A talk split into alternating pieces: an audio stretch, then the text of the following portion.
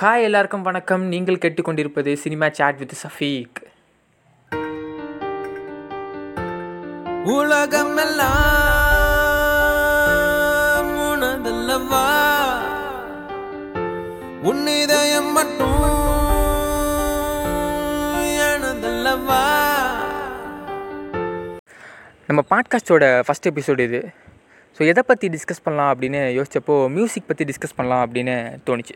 So மியூசிக்னா யார் music பற்றி நம்ம இப்போ டிஸ்கஸ் பண்ண போகிறோம் ரஹ்மான் சாரா இல்லை இளையராஜா சாரோட மியூசிக்கா அப்படின்னு சொல்லிட்டு யோசிச்சப்போ இந்த மந்த்தே வந்து ஒரு ஸ்பெஷலான மந்த்துன்னு சொல்லலாம். ஏன்னா வந்து ஒரு மியூசிக் கம்போசருக்கு வந்து இந்த மந்த் வந்து பர்த்டே ஸோ அந்த மியூசிக் கம்போசர் பார்த்தீங்கன்னா நம்மளோட டே டு டே லைஃப்பில் ஒரு நல்ல நல்ல சோல்ஃபுனால சாங்ஸ் பிஜிஎம்ஸ் எல்லாம் கொடுத்த ஒரு கம்போசர் ஸோ அவருக்கு தான் நம்ம இந்த எபிசோட் பண்ண போகிறோம் அவர் வேறு யாரும் இல்லைங்க. நம்மளோட BGM king youth icon little maestro Yuvan Shankar Raja so அவரை பற்றி தான் நம்ம இந்த எபிசோடில் டிஸ்கஸ் பண்ண போகிறோம் அவரோட டிஸ்கோகிராஃபியை வந்து நம்ம டிஸ்கஸ் பண்ண போகிறோம் அப்படின்னு சொல்லலாம்.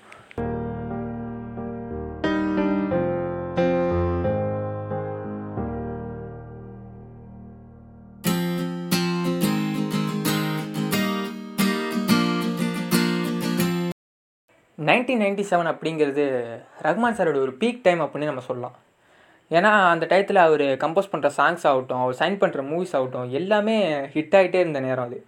ஸோ அதே நேரத்தில் பார்த்தீங்கன்னா ராஜா சாருக்கு வந்து அந்த டயத்தில் வந்து வர படங்கள் குறைஞ்சிச்சானா அதுவும் இல்லை. அவருக்கு வரக்கூடிய படங்களும் அந்த டயத்தில் வந்துட்டு தான் இருந்துச்சு அந்த நைன்ட்டீஸில் ஸோ அப்படி வந்து ஒரு ப்ரொடியூசர் வந்து ராஜா சார் வீட்டுக்கு போகிறாரு அவரை ஒரு படத்துக்காக புக் பண்ணுறதுக்காக ஸோ அப்போ பார்த்தீங்கன்னா ஒரு பதினாலு பதினஞ்சு பதினஞ்சு வயசில் ஒரு பையன் ஒரு குட்டி பையன் வந்து அங்கே வெளில விளாண்டுக்கிட்டு இருக்கான்.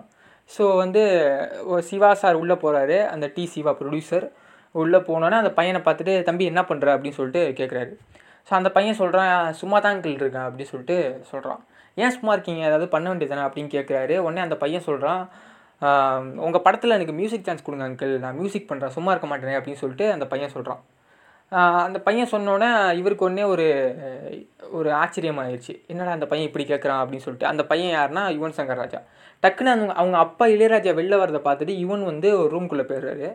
உடனே டி சிவா வந்து ராஜா சார்கிட்ட இது மாதிரி சொல்கிறாரு இது மாதிரி ஒரு படத்துக்கு புக் பண்ணலான்னு வந்தோம் அப்படின்னு சொல்லிட்டு சொல்கிறாரு வாங்க அப்படின்னு ரிசீவ் பண்ணுறாரு சார் இது மாதிரி உங்கள் பையனை இந்த படத்துக்கு நான் புக் பண்ணலான்னு வந்திருக்கேன் அப்படின்னு சொல்லிட்டு சிவா சார் வந்து இளையராஜா சொல்கிறாரு அதை கேட்ட இளையராஜா வந்து ஒரு ரெண்டு நிமிஷம் யோசிச்சுட்டு அவனுக்கு மியூசிக் தெரியுமா தெரியாதாலாம் எனக்கு தெரியாது. ஆனால் நீ வந்து அவனை இப்போ இன்ட்ரடியூஸ் பண்ணினா பிற்காலத்தில் நீ அவனை இன்ட்ரடியூஸ் பண்ணுங்கிற பேர் உனக்கு கிடைக்கும். இது மட்டும் என்னால் உறுதியாக சொல்ல முடியும் அப்படின்னு சொல்லிட்டு சிவாட்ட சொல்கிறாரு ஆனால் சிவாவுக்கு பயங்கர கான்ஃபிடென்ட்டு சிவன் தான் அப்படின்னு சொல்லிட்டு கன்ஃபார்ம் பண்ணிட்டு ஒரு அந்த படம் பேர் வந்து அரவிந்தன் அப்படின்னு சொல்லிட்டு சரத்குமார் நடிச்சிருப்பார். ஸோ அந்த படம் தான் யுவன் பண்ண முதல் படம். ஸோ அதோட ஒரு ட்ரெய்லர் கட் மாதிரி கொடுத்து யுவன்கிட்ட வந்து மியூசிக் பண்ணி காமிக்க சொன்னாங்க ஃபஸ்ட்டு அந்த மியூசிக் பண்ணி காமிச்சார். காமிச்சோன்னே எல்லாத்துக்கும் பிடிச்சி போய் சாங் கம்போசிஷனை உடனே ஆரம்பிச்சிட்டாங்க.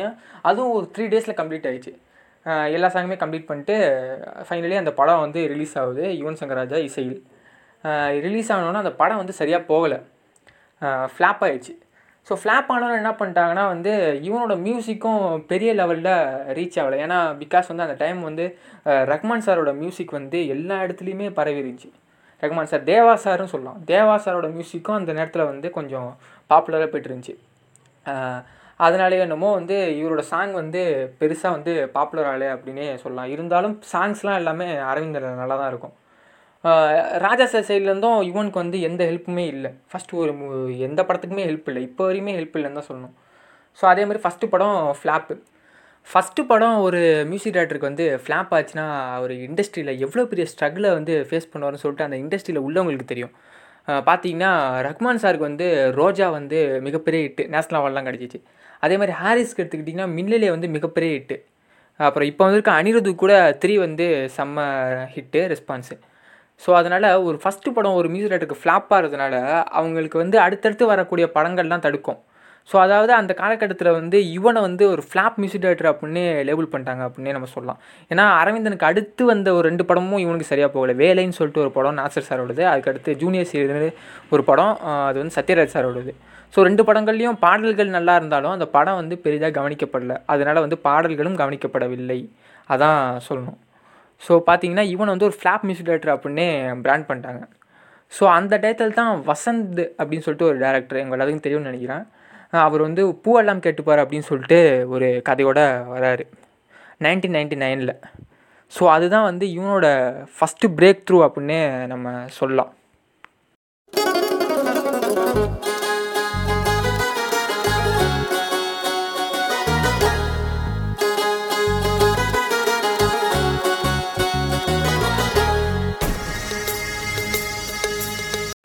ஃபைனலி பூவெல்லாம் கேட்டுப்பார் ரிலீஸ் ஆகுது. சாங்ஸும் பெருசாக ரிசீவ் ஆகுது. அட் த சேம் டைம் படமும் ஹிட் ஆகுது. இதுதான் இங்கே நம்ம முக்கியமாக நோட் பண்ணோம். படம் ஹிட் ஆகுது. யுவன் மியூசிக் பண்ணி ஃபஸ்ட்டு வெற்றி அடைந்த படம்னா அது வந்து போலாம் கெட்டு பாரு தான் ஆல்பமும் hit at the same time படமும் ஹிட்டு அப்படிங்கும்போது யுவன் வந்து எல்லாருக்கும் தெரிய ஆரம்பிச்சார் அந்த படம் மூலிமா அந்த படத்தில் உள்ள பாடல்கள் வந்து எல்லா ஆடியன்ஸையும் ரீச் பண்ணிச்சு. இரவா பகலாக ஆகட்டும் அதுக்கப்புறம் சுடிதார் நிந்து வந்த சொர்க்கமே சென்யோரிட்டா சிபிஐ எங்கே அப்படின்னு சொல்லிட்டு எல்லா பாட்டுமே ஹிட்டு அந்த படத்தில். இப்போ வரையுமே நம்ம இரவா பகலெல்லாம் கேட்டுட்டு தான் இருக்கோம். அந்த ஒரு ஃப்ரெஷ்னஸ் தருது. இன்னொரு ஒரு கூடுதல் விஷயம் என்னென்னா இந்த படத்துக்கு வந்து ப்ரோக்ராமிங் பண்ணது வந்து நம்ம ஹாரி ஜெயராஜ். ஸோ நம்ம அதை இப்போ கேட்டால் கூட தெரியும். அந்த ப்ரோக்ராமிங் அவர் ஹாரிஸோட டச் இருக்கும் அதில் லைட்டாக ஸோ அதோட இதான் வந்து இவனோட ஃபஸ்ட்டு பிரேக் த்ரூ அப்படின்னே நம்ம சொல்லலாம். ஒரு வழியாக தன்னை ஒரு மியூசிக் டைரக்டர் அப்படின்னு சொல்லிட்டு இண்டஸ்ட்ரிக்கு வந்து அறிமுகப்படுத்துகிறாரு இவன். பூவெல்லாம் கட்டுப்பார் மூலியமாக. ஸோ இதுக்கடுத்து யுவன் வந்து புக் பண்ணுற படங்கள்லாம் பார்த்தீங்கன்னா ஒரு டிஃப்ரெண்ட் கைண்ட் ஆஃப் ஜானர்ஸ்னே சொல்லலாம். அதில் வந்து அவர் பண்ணுற அடுத்த படம் வந்து ஏப்ரல் மாதத்தில் அப்படின்னு சொல்லிட்டு ஒரு படம்.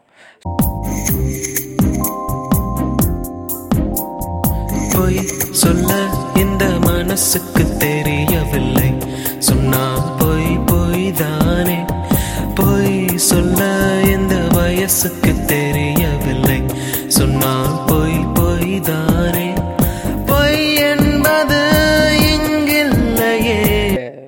மாதத்தில் அப்படின்னு சொல்லிட்டு ஒரு படம். ஸோ அந்த படம் வந்து ஒரு college subject full and full வந்து காலேஜை சுற்றி அங்கே நடக்கிற ஒரு ட்ராமா அப்படி தான் இருக்கும். ஸோ அந்த படத்தில் பார்த்திங்கன்னா அவர் போட்ட சாங்ஸ் எல்லாமே இன்னைய வரையுமே காலேஜ் ஸ்டூடெண்ட்ஸால் ஒரு நல்லா பார்க்கப்படுதுன்னு தான் சொல்லணும். ஸோ அந்த இந்த பாட்டாக இருக்கட்டும் அது என்ன பாட்டுது கனவுகள் பூக்கும் ஆண்டுகள் தொடங்கும் அந்த சாங்கு அதுக்கப்புறம் வந்து பொய் சொல்ல இந்த மனசுக்கு தெரியவில்லை அந்த பாட்டு. அப்புறம் வந்து மனசே மனசே. எவ்வளோ ஃபேர்வெல்ல நம்ம கேட்டிருப்போம்? மனசே மனசே மனசில் பாரம். நண்பர் கூட்டம் பிரியும் நேரம். இந்த சாங்லாம் வந்து எவ்வளோ தடவை நம்ம கேட்டிருப்போம்னு சொல்லிட்டு கணக்கே இருக்காது ஃபேர்வெல்ஸ் எல்லாம்.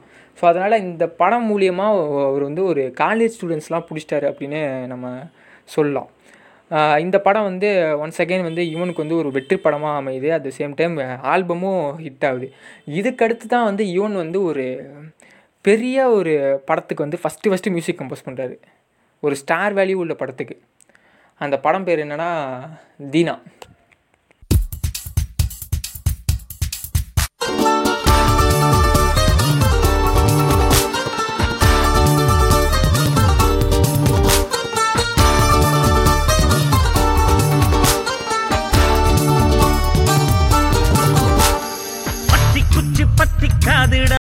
ஸோ இந்த படத்துலேருந்து தான் தலை அஜித் யுவன் காம்போ வந்து உருவாகுது. அந்த படத்தில் எடுத்துக்கிட்டிங்கன்னா எல்லா சாங்குமே ஹிட்டு ஓப்பனிங் சாங் வத்தி குச்சி பத்திக்காதரா அப்படின்னு சொல்லிட்டு வாலி சார் எழுதியிருப்பார். இன்னை வரையுமே வந்து அஜித் கேரியரில் ஒரு ஒரு சூப்பர்பான இன்ட்ரோ சாங்னால் வந்து அது வத்தி குச்சி பத்திக்காதரா தான் சொல்லணும். அதே டைம் வந்து பார்த்திங்கன்னா சொல்லாமல் தொட்டு செல்லும் தென்றல்னு சொல்லிட்டு ஹரிகரன் சார் அதுக்கப்புறம் வந்து எனக்கு ரொம்ப ரொம்ப பிடிச்ச சாங்ஸ்னால் வந்து நீ இல்லை என்றால் அப்படின்னு சொல்லிட்டு ஒரு சாங் இருக்கும். அந்த சாங் எனக்கு ரொம்ப பிடிக்கும் இந்த படத்தில். நீ இல்லை என்றால் வாழ்க்கையே இல்லை வானவில்லை. ட்ரம்ஸ் மணி பாடியிருப்பார். அவ்வளோ சூப்பராக இருக்கும் அந்த பாட்டு.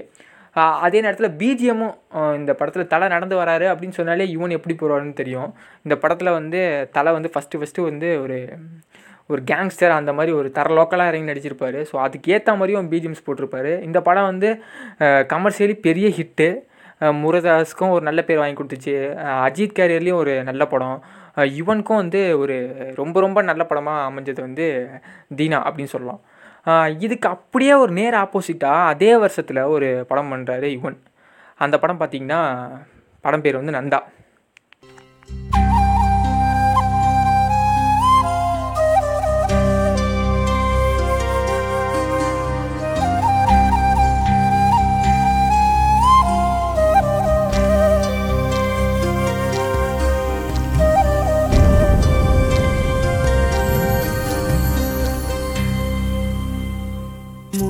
பனியா முதல் மழைய என் மனதில். நந்தா ஆல்பம் நீங்கள் இப்போ கேட்டு பாருங்களேன். அது ராஜா சார் ஒர்க் மாதிரியே தெரியும். யுவன்னு சொல்லிட்டு நிறைய பேர் நம்பவே மாட்டாங்க. என்கிட்டே நிறைய பேர் வந்து சொல்லியிருக்காங்க. இது வந்து யுவனே போடல ராஜா சார் கம்போஸ் பண்ணி கொடுத்துட்டாரு அப்படின்னு சொல்லிட்டு.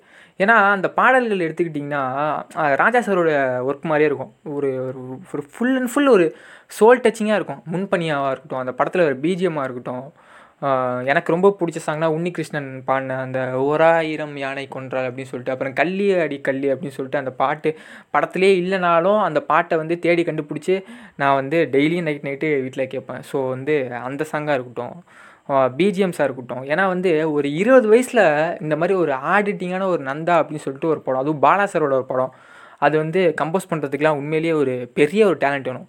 அது வந்து யுவன் வந்து அந்த படத்தில் ஃபென்டாஸ்டிக்காக செஞ்சுருப்பார் அப்படின்னு தான் சொல்லலாம் அதான் நந்தா வந்து யுவன் வந்து இப்போ போடுற இண்டன்ஸ் படத்துக்கெலாம் நந்தா தான் வந்து ஒரு பேஸ்மெண்ட் மாதிரி.